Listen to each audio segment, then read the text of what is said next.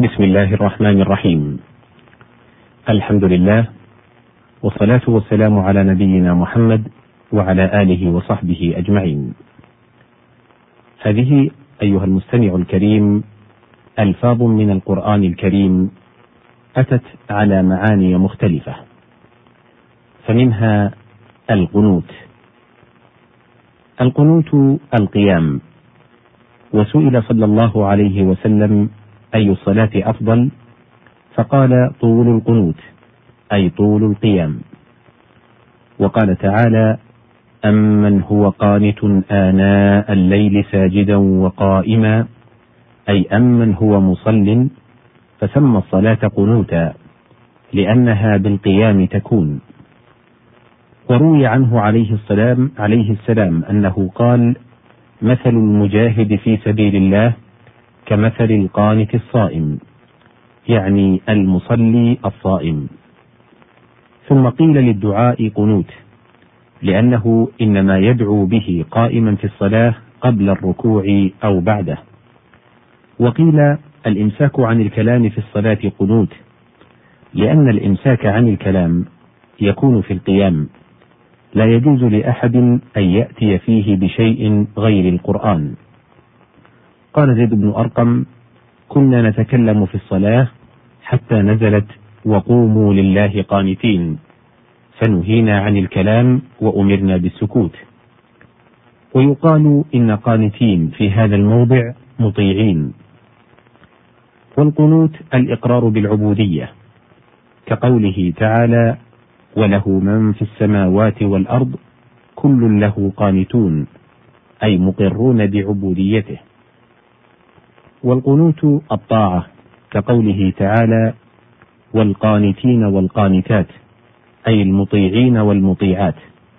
وقوله إن إبراهيم كان أمة قانتا لله، أي مطيعا لله. قال ابن قتيبة ولا أرى أصل هذا الحرف إلا الطاعة، لأن جميع هذه الخلال من الصلاة والقيام فيها والدعاء وغير ذلك يكون عنها. ومن هذه الألفاظ الدين.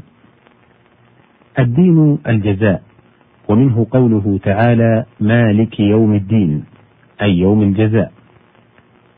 والقصاص، ومنه يقال دنته بما صنع، أي جزيته بما صنع، وكما تدين تدان.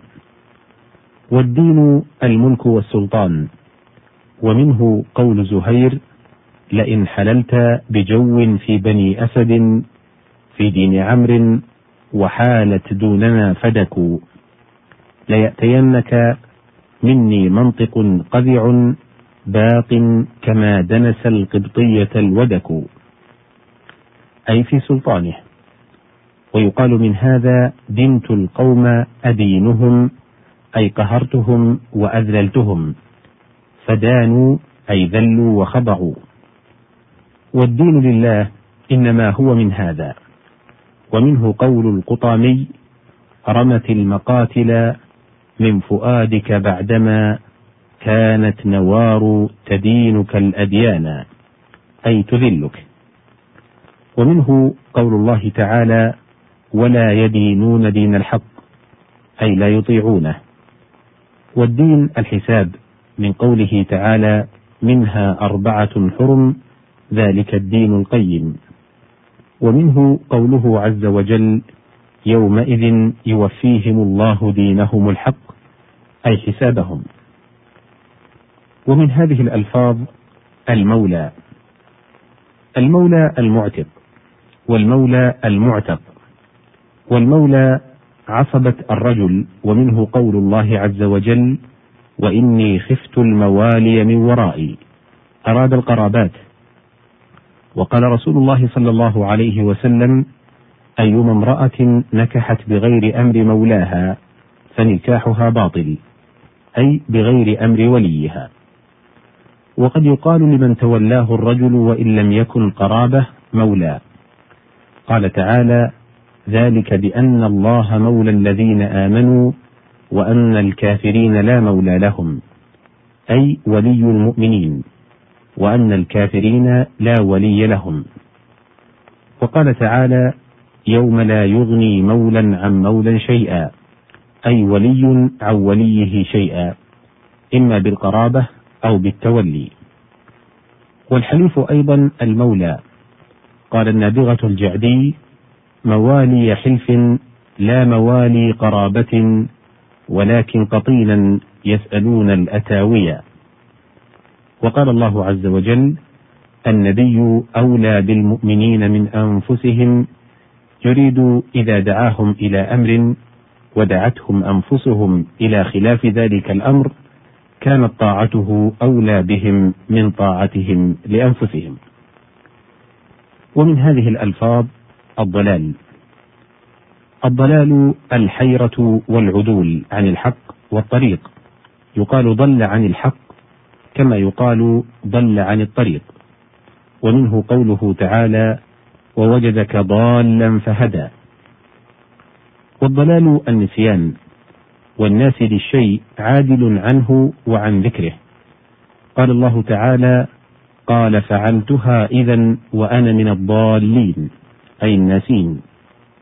وقال: أن تضل إحداهما فتذكر إحداهما الأخرى، أي إن نسيت واحدة ذكرت الأخرى. والضلال الهلكة والبطلان، ومنه قوله تعالى: وقالوا أئذا ضللنا في الأرض، أي بطلنا ولحقنا بالتراب. ويقال: أضل القوم ميتهم، أي قبروه. قال النابغة: وآب مضلوه بعين جلية، أي قابروه. ومن هذه الألفاظ الإمام. الإمام أصله ما ائتممت به.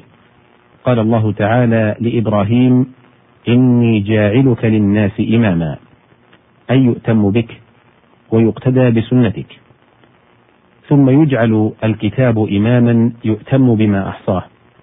قال الله عز وجل: يوم ندعو كل أناس بإمامهم، أي بكتابهم الذي جمعت فيه أعمالهم في الدنيا. وقال: وكل شيء أحصيناه في إمام مبين، يعني كتابا أو يعني اللوح المحفوظ.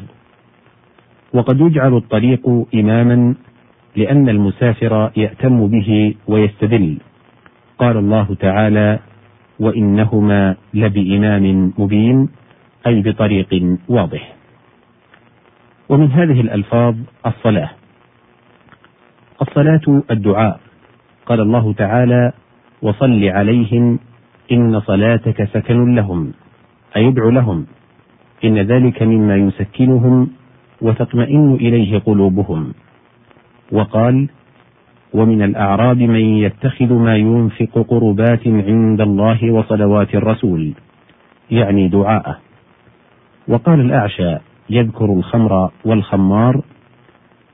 وصهباء: طاف يهوديها وأبرزها وعليها ختم، وقابلها الريح في دنها وصلى على دنها وارتسم، أي دعا لها بالسلامة من الفساد والتغير.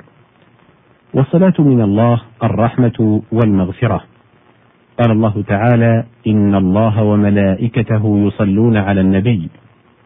وقال: هو الذي يصلي عليكم وملائكته. وقال: أولئك عليهم صلوات من ربهم ورحمة، أي مغفرة. وقال النبي صلى الله عليه وسلم: اللهم صل على آل أبي أوفى، يريد ارحمهم واغفر لهم. والصلاة الدين. قال تعالى حكاية عن قوم شعيب: أصلاتك تأمرك أن نترك ما يعبد آباؤنا. هنا تنتهي هذه الحلقة. أسأل الله سبحانه وتعالى أن يجمعنا في لقاء قريب، إنه المستعان وعليه التكلان. والسلام عليكم ورحمة الله وبركاته.